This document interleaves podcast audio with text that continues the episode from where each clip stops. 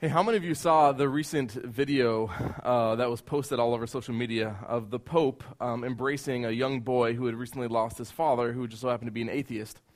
Anybody? Me? Oh, a couple of you guys. got.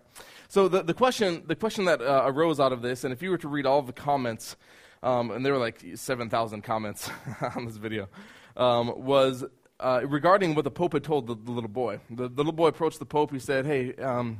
My dad had recently died. He was a very outspoken atheist. Was he going to be in heaven? And the Pope says, Well, you need to understand that the God has a father's heart, and he will not abandon your father.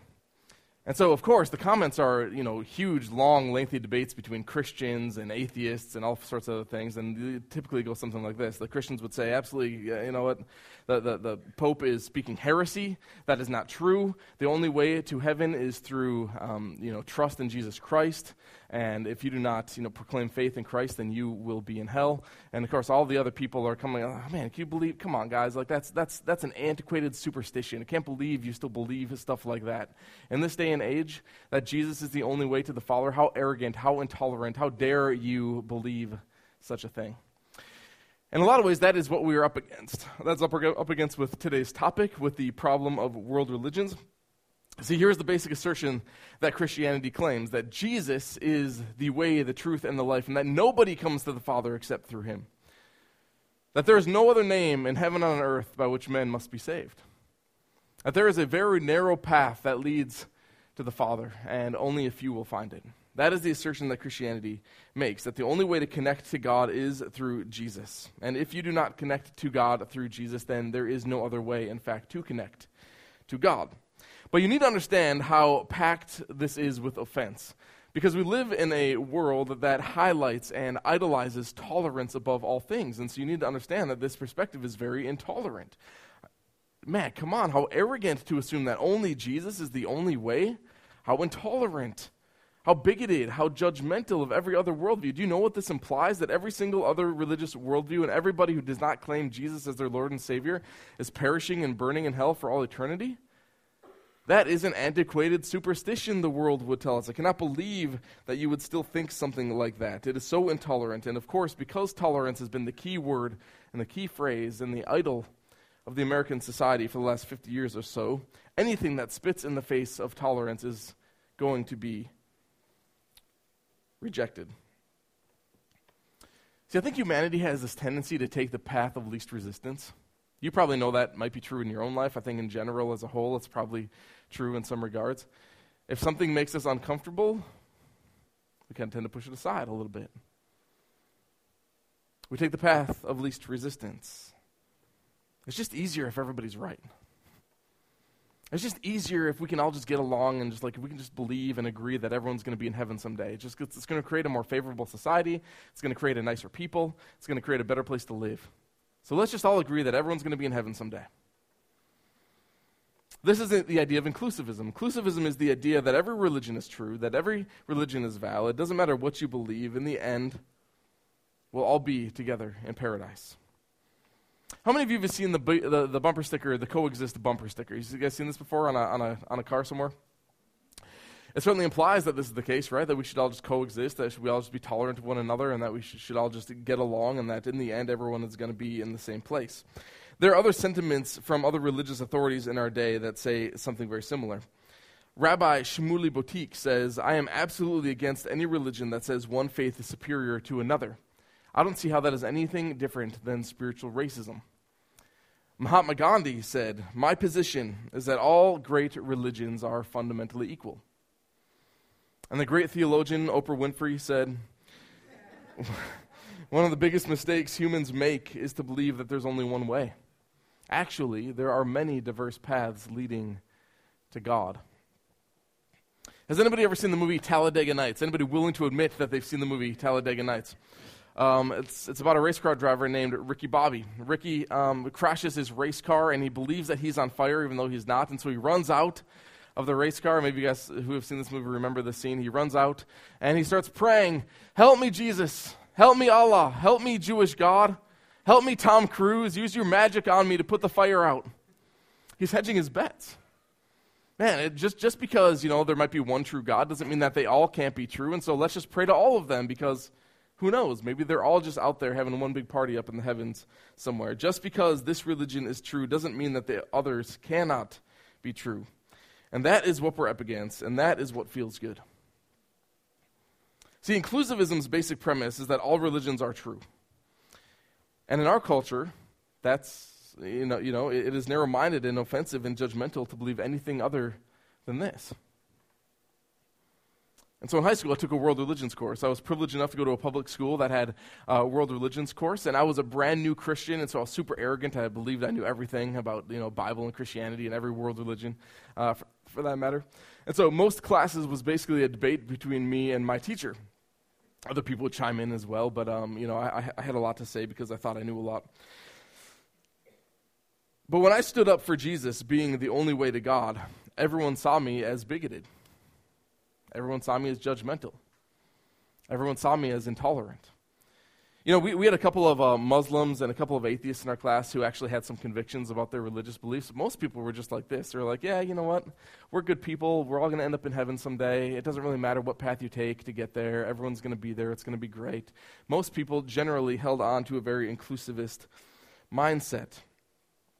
It's very comforting to believe in inclusivism. You don't have to exclude anybody. We can all just get along and we can all be happy with where we're at.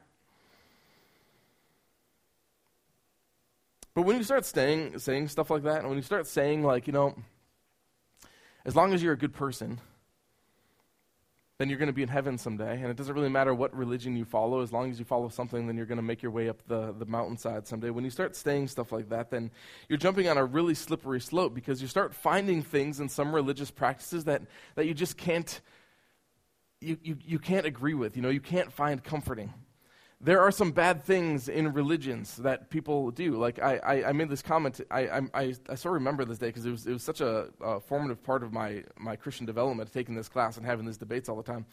Um, I, I had mentioned, like, you know, the, the Ammonites in the Old Testament. The Ammonites would pound their drums so loudly in their temple because they wanted to drown out the noise of the infant screaming that they had placed on the sacrificial flames.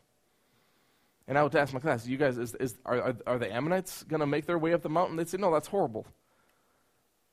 And then I'd say, like, what, what about Jim Jones? You know, like he, he took 900 people up onto a mountainside and he poisoned them all to death, and then he took all their children away to some enslavement camp. Is he, is he you know, is that, is that a valid path that's going to make its way up the mountainside? No, that's horrible. That's so offensive. That's awful. I can't, no, that's, that's, that's horrible. Well, which ones are true then? You know, if every religion is true and every religion is valid and everything makes its way up the mountainside in some way, shape, or form, then, then why can't the Ammonites? Why won't Jim Jones and his cult be up there? Which religions are true? Is it just the popular ones? Is it just the modern ones? Is it just the safe ones, the comfortable ones? The ones that have people that look like you and me in them? I mean, they didn't even recognize the contradiction of their own argument that they were excluding those in their minds who were bad. But you cannot be an inclusivist that includes everybody but exclude the people that you don't feel are right to be there. Either it's all in or there's got to be something else. And then I'd point out how you know every world religious, every world primary world religion disagrees. You know, there's there's a general principle that every world religion holds on at least to some value to like the gold, the idea of the golden rule that we should do unto others as as we desire people that to do unto us. Um, but below that, like there's contradictions in all of the major world religions. Like Islam, for instance, is monotheistic. Christianity believes in a Trinitarian God.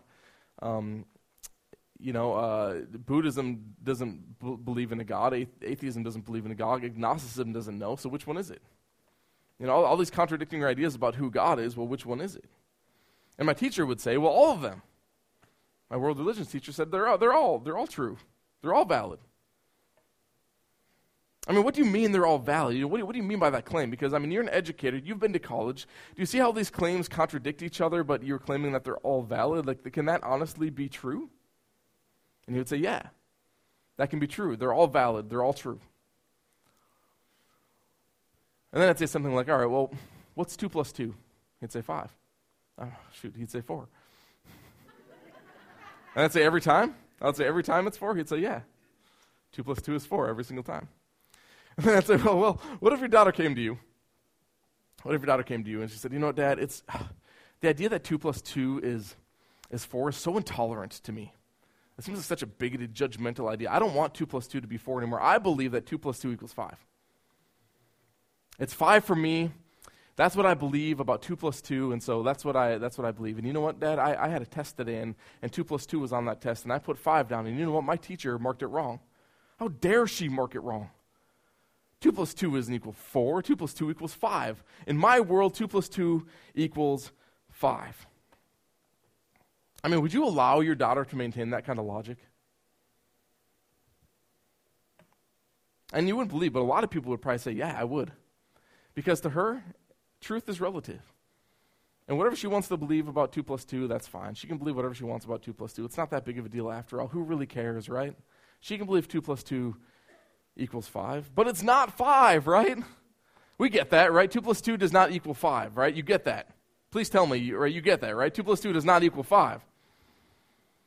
Right, the principles of mathematics, they're set in stone. They are simply what they are. And so 2 plus 2 will never be 5. I don't care how you manipulate those numbers. 2 plus 2 will never be 5. It'll always be 4. I don't care how much you want to believe it, it is never going to be true. And what worries me is that we are throwing away basic logic because we live in, we live in, a, in a weak cultural moment that says everything can be true. And if it's true for you, it can be true for you. It doesn't matter if it's true for me. It doesn't matter if it, it adheres to some absolute truth out in you know, the, the universe somewhere. It can be true for you. If you believe it's true, it's fine. Believe whatever you want to believe. You so we've had this past where absolute truth has been used to oppress people. Absolute truth has beaten people over the head. It's been used to hurt people, and it's been used to do really bad things against people. And so postmodernity came along and said, well, you know what? If absolute truths hurt people, then let's just get rid of absolute truths. Let's create a society that's more friendlier and will flourish better together. And so let's just get rid of absolute truths. Whatever you want to believe is fine for whatever you want to believe. It doesn't have to be what I believe, that's fine, but they can all be true. Let's just all get along. Everything can be true. So if you want to believe that 2 plus 2 equals 5, hey, believe it. It's okay. I can be tolerant. I can understand your position. It's okay.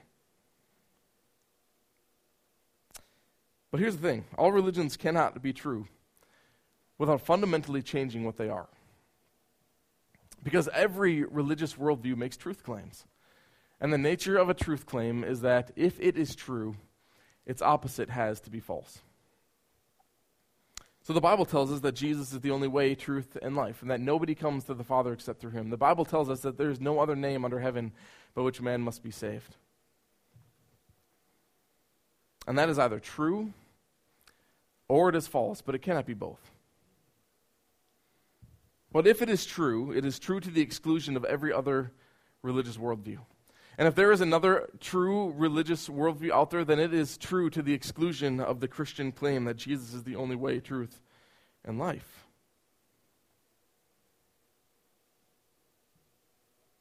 And everything that you and I believe then is wrong and is false. But I don't believe that is true. So let me tell you why.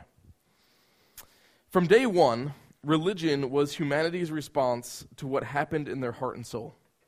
Now you got to understand this, right? even even back when uh, humanity began, we had something, we understood something about the nature of what it meant to be human. We understood something about our experience upon this planet, that there was something wrong with us, that our minds convicted of us, our hearts convicted of us, our burden on our, on our conscience convicted of us. We understood that there was something wrong with the human condition. We were plagued by it. And we turn to religion to answer it. You see, people would see the world and how broken it was, and all the various forms of brokenness. You know, they would look out west and they'd see this dark, billowing cloud rolling in over the sea, and they'd see a tornado drop down from that cloud, and it would begin ravaging their cornfields and, and tearing apart their towns. They'd have an earthquake that would come and you know shake the foundation of their home, and, and, this home that they had built and, and raised their kids up would then collapse all around them. They'd have tsunamis that would come and destroy entire fields of crops. They'd experience infertility, or, or someone they loved would die of a disease, or one autumn, you know, they just couldn't have a good harvest because there was a drought all summer long. And they, and they looked at all of these things, right? The common experiences of living upon this planet, the common experiences of living upon this planet. They looked at all of this stuff and they believed that all of this was the God's response to humans' guilt. This is just how they understood the world to work. We are guilty, there's something wrong with us, and we are being punished for it. The gods are doing all of this to punish us for how we are not pleasing them. This is our punishment. From deep within us, we know that we've done something wrong, we have screwed up, and we've offended the gods, and so now we are being punished. See, there was always an intrinsic knowledge of guilt and shame and fear and a heavy conscience. This was and continued to be the universal, natural human experience upon this planet. Everyone, everywhere, in every culture and people group understood in their mind and their heart that they were not right, that they were broken, that they had messed up. Their conscience bore witness to it, their life experience bore witness to it. They knew they were broken and that they had offended someone or something. So, the question that plagued humanity since our inception and every corner of the world from day one was how do I remove my guilt? This is the question that plagued humanity from day one. How do I remove my guilt? And the answer that every single culture, for every single generation throughout humanity has come up with was religion. Religion was their answer to removing this guilt that everybody experienced. Somehow I need to appease the gods, so in response to my guilt and the punishment we are receiving, we will offer sacrifices, we will say prayers, we will build temples, we will house idols, we will bow down, we will offer our children to the flames, we will do whatever is necessary to appease the gods so that the guilt will be taken away. See, religion is just man's attempt to solve this inward dilemma, this internal guilt, to get rid of it, to remove it by appeasing the gods, by doing something, by working, by offering them something. It's our work that appeases the gods. And so we'll go ask the Muslim what the goal of Islam is. And they'll say that the goal of Islam is to achieve a heaven full of sensual pleasures. One giant party up in the sky, that is their goal, that is what they're aiming after. And the route to attaining this is through a life of prayer, committed prayer five times a day towards Mecca, following strict rules, fasting, recitation. If you do all of this, then perhaps Allah will accept you in the end and you will receive it.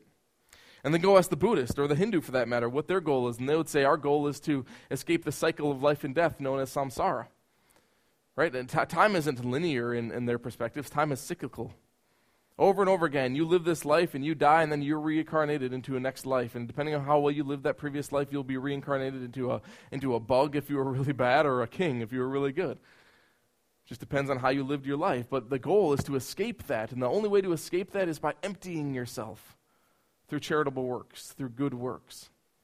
Perhaps then, if you are do enough selfless deeds, you will empty yourself so that you can escape samsara and you'll enter into nirvana.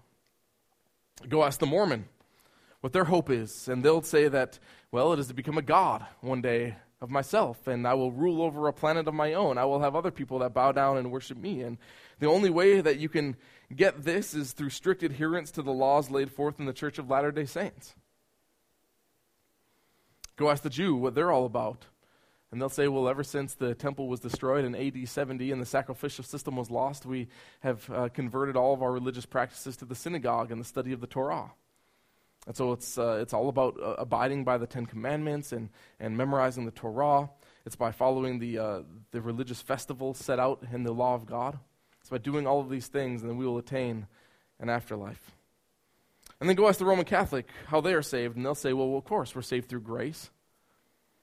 But ironically, grace for them is conferred through sacramental practices. And so once you do the works of the sacraments, that is how you receive grace.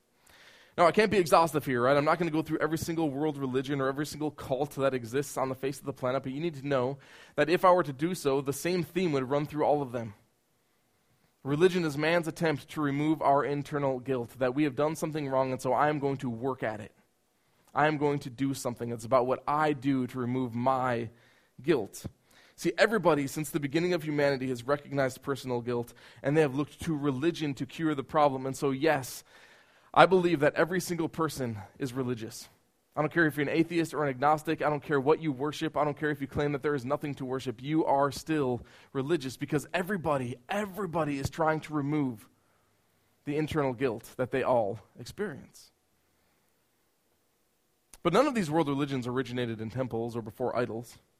Right? It was far more subtle than that. If you were to look to the Bible, for instance, you would see that Adam and Eve started their religious practices in a garden. They, they sinned against God. They knew that their guilt. They recognized their shame. And so, what do they do? They go and they cut down some fig leaves and they sew some figs together and they cover up their shame. That is an act of religion. It's the very first act of religion, the sewing of the fig leaves around themselves, the covering up their guilt, covering up their shame. And then what do they do? They run in, they hear, they hear the voice of God, they run into the forest, they hide from God, another act of religion. Hiding, concealing, blame shifting, all of these things that they do, these are religious acts. This is religion. Religion is about covering our shame. We recognize we're guilty, and so we cover it. It's a religious activity. We recognize our guilt, we push it aside, we try to forget it. And we turn to all sorts of things to help us with this. Some people turn to drugs, some people turn to alcohol or sex or gang affiliation, some people turn to television or food. Some people turn to science or studying or learning or hobbies or sports or charity or, or church. For some people, their anxiety is their religion, the self help books.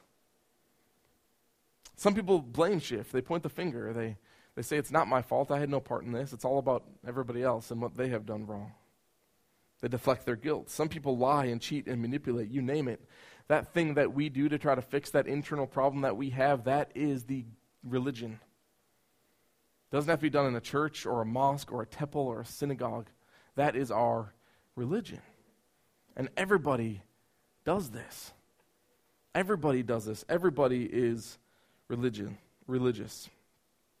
And every religion is fundamentally the same. No, I don't mean that every religion worships the same God. I don't know. I don't. I don't say that. I don't mean that every religion uh, follows the same, you know, s- standards or the same rules. But fundamentally, at the core of every religious worldview is a works-based solution to an inward dilemma. That is a universal truth regarding religion. But the irony of using religion to solve the dilemma is that religion actually perpetuates the problem. Now, some of you, as a child, probably experienced Catholic guilt. If you grew up in the Catholic Church, my, my father used to talk about this all the time. He grew up um, Catholic in Catholic parochial school, and he would talk about this thing called Catholic guilt all the time. Now, we didn't grow up in the church, so I had no idea what he was talking about. He would talk about this thing called Catholic guilt all the time. The idea that there was a standard imposed on him that, that he just couldn't live up to. And his inability to do that actually left him feeling horribly guilty. But you need to recognize that every religious system leaves you feeling this way. So it's not just Catholic guilt, it's Buddhist guilt and Jewish guilt and Islamic guilt. Every religious system leaves its people feeling more guilty afterward than when they entered because religion is a perpetual guilt machine. You enter into religion hoping, hoping to, to solve the inward problem that you have. You recognize something in yourself, and so you turn to religion and hope to fix it. And then you, you, you recognize very quickly that you cannot live up to the standards set before you in that religious worldview, and so you feel guilty about it. And so what do you do? Well, you turn back to that religion. You just try harder and harder and harder within that religious system to get rid of the guilt that you're feeling. And then, of course, you recognize very quickly that you cannot live up to the standards set before you within that religious system. And so you feel guilty about it and you try to fix it, and you cannot live up to the standard. so you feel guilty and you try to fix it. Religion is a perpetual guilt machine. And guys, you know better than anybody to what extent you've rid this merry-go-round. You know better than anybody to what extent you are haunted by past mistakes and how you're plagued with remorse and regret for a past life. And you know better than anybody to what extent you've tried religion to cure it. And you know better than anybody how religion has failed you in doing so. And so, where is the exit to the merry-go-round? You know, how do you get off this perpetual guilt machine? What's the solution to all of it? And the answer to that is found in one very simple but powerful word forgiveness. That is the solution to the perpetual guilt machine. Forgiveness is what every single human heart desperately longed for but could never find in any religious system. Everybody longs to be forgiven, but we all turn to religion hoping that they will give us what forgiveness can only give us. And so when I said that everyone is religious, there's actually a small caveat to that that I think is important to know because understanding that forgiveness is the exit to the perpetual guilt machine is very important, and it's important because it's exactly what Christ offers. And so when I said everybody is religious, there is a small caveat because everybody is religious except Jesus followers. Like, like quite literally, those who follow Jesus are the only ones on the face of the planet who are not religious. We are the only ones who are not resting our security and our salvation on what we do. But we are the ones who are resting it on what has been accomplished for us. This is the only religious worldview that offers anybody forgiveness. So we're the only ones who do not rest our acceptance before God on what we try to do. We rest it on what has been done for us. We are the only ones who recognize our brokenness and our guilt and our shame within us. And instead of striving to accomplish something, we simply surrender to the forgiveness offered us through Jesus Christ. See, every world religion recognizes the need to be saved. Every religion recognizes the guilt in humanity, but no one else has come for us to offer us forgiveness. Every other God and every other religious worldview simply says, good luck. Why don't you try a little harder? Here's a little more advice. Here are a couple more rules, but good luck in the end. And this, my friends, is a major, major distinction. So when Jesus comes along in John's gospel and says that I am the only way, truth, and life, and that nobody comes to the Father except through me, that's John 14, 6. He's simply saying, I am the only one who offers you forgiveness because I, your creator, am the only one you have offended. And instead of demanding something from you, like every other religious tradition might do, they demand something of you, right? They've been offended. They feel like they've been offended.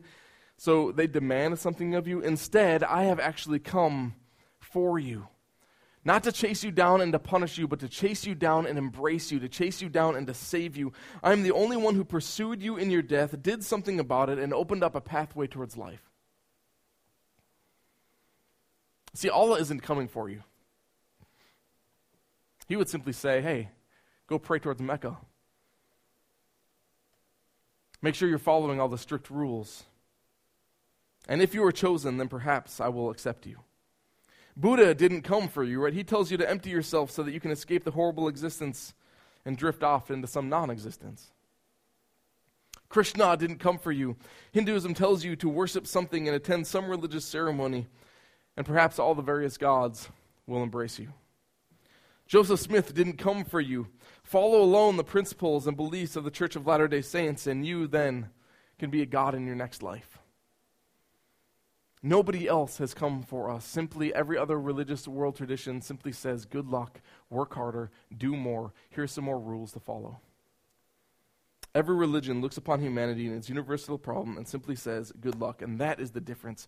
Christianity does not offer us good advice. Yes, there is a lot of good things about Christianity. There's a lot of good teachings. There's a lot of good life principles in Christianity. But ultimately, Christianity offers us good news. Christianity declares what has already been done and promises what will happen in the future. And its chief motivation is not just to pat us on the back and say, Good luck, try a little harder, here's some more rules. It declares that something has already been done and accomplished on our behalf. See, nobody else looked upon our condition and realized that we cannot save ourselves. Nobody else looked upon us and, and the horrible state that we were in and recognized that we could not save ourselves and out of compassion and mercy and love came for us and pursued us and lifted us up from an infinitely deep pit, and simply as a gracious gift extended forgiveness so that we could receive life and be back in relationship with God. Nobody else did this. No other religious worldview did this. You know, Christianity simply says don't by your own efforts.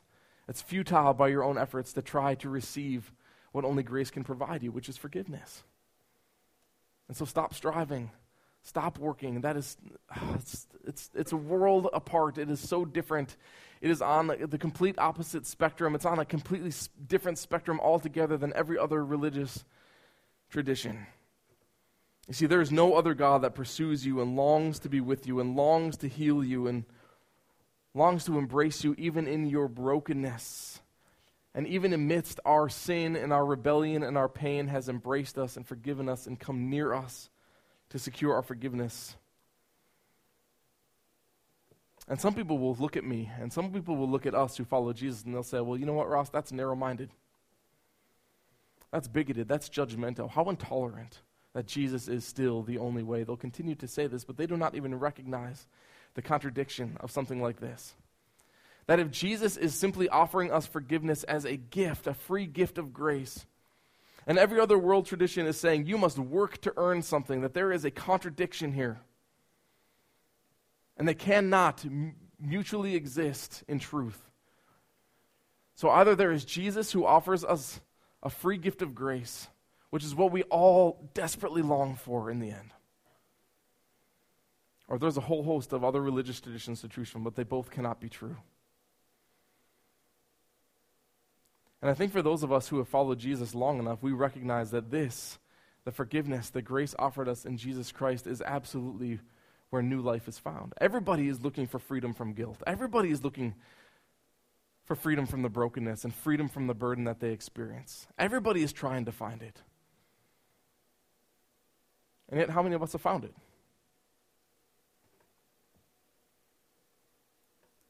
I believe Jesus Christ is true because forgiveness works. Thank you. I'm going to invite the band forward. We're going to reflect on this for just a minute longer as we sing one final song together. You know, the Gospel of uh, John, the writer John, John was a very good friend of Jesus. He lived uh, alongside Jesus for three plus years, learned under Jesus. Um, just, just such, such an incredible uh, Gospel of John, but he begins it in a kind of a weird way. He says that in the beginning was the Word. This word um, that we translate word is originally in the Greek language the word logos. It's a word that we take our English word logic from. Logic, rationale, reason, truth. In the beginning was logic. Logic and, and, and, truth that would never let two contradictory ideas be true at the same time. And so, what did logic do? And what did, what did truth do? What is Christianity about? Is it just a philosophy? Is it just another worldview? Is it a religion? Is it a list of rules? Is it good advice? What did Christianity do? What is it all about? It's, it's none of that. It's a person. Right? The, the logos, the logic, took on flesh and lived among us. See, the truth that ends up defining everything else is a person. It's not a set of ideas, it's not a set of rituals, it's not good advice, it's not a list of rules. It's not a set of things that we have to do in order to impress God, but rather is in the things that God has done for you and because of love, because of love, and in through the person of Jesus. And so we long to be forgiven. Right? We recognize the guilt and the burden within all of us, and we long to be forgiven, and so many of us have entered into that perpetual guilt machine hoping to solve the problem. Now, that may not be your story this morning of, uh, of understanding that Jesus and Jesus alone is where forgiveness can be found. Maybe you're still in that perpetual guilt machine. You've tried to do something and it didn't work, and so you tried harder, and it didn't work, and so you tried harder and it didn't work, and you just it kept going. But in Jesus Christ, and this is what's so beautiful and what is so brilliant, is Jesus Christ, He simply offers us forgiveness. And so, God, I thank you for who you are. I thank you that in our striving, Father, when you saw us in that perpetual guilt machine, when you saw us trying to, to find a solution to the burden that was heavy upon our hearts, that you sent your son Jesus into this world to offer forgiveness, to take that burden upon himself and consume all the, the burden of it, Father, upon himself, to nail it to a cross, to put it to death, Father, and three days later to rise up into new life and to offer then as an extension of that life, offer us to come back into relationship with you. Yes, I believe Jesus is the only way, truth, and life God because only He provides us forgiveness. Everybody else says simply work and try harder, Father. There is nothing satisfactory about that. We will be trapped in that perpetual guilt machine for all of eternity if we pursue religion as the source of solving the problem of our inward guilt and shame and brokenness, Father. But you have offered us forgiveness. You have offered us healing. You have offered us new life. And you'd offered us to be in relationship with you. So, Father, if there's anybody in this room this morning that does not know you personally, what you have offered us, Father, and we are still, again, everybody's religious, God. We are still trying to earn our way back into relationship. We are still all trying to fix the problem, Father. I pray that you would open up their hearts to understand and that they would embrace the gift, the free gift that is offered them this morning. And that we would lay down all the attempts that we're trying to earn favor with you, Father, for it cannot be done. And I simply pray that we would surrender, Father, and let go of our attempts, Father, and we would embrace your forgiveness this morning. And in that, we would find new life, we would find freedom. We would find an identity secure in you, Father, that is no longer ashamed, that is no longer full of guilt, that is no longer broken, Father, but we are, we are mended, we are healed, we are restored by the precious blood and the forgiveness offered of Jesus Christ. I pray that would be true of us this morning. We do pray this in your incredible and mighty name. Amen.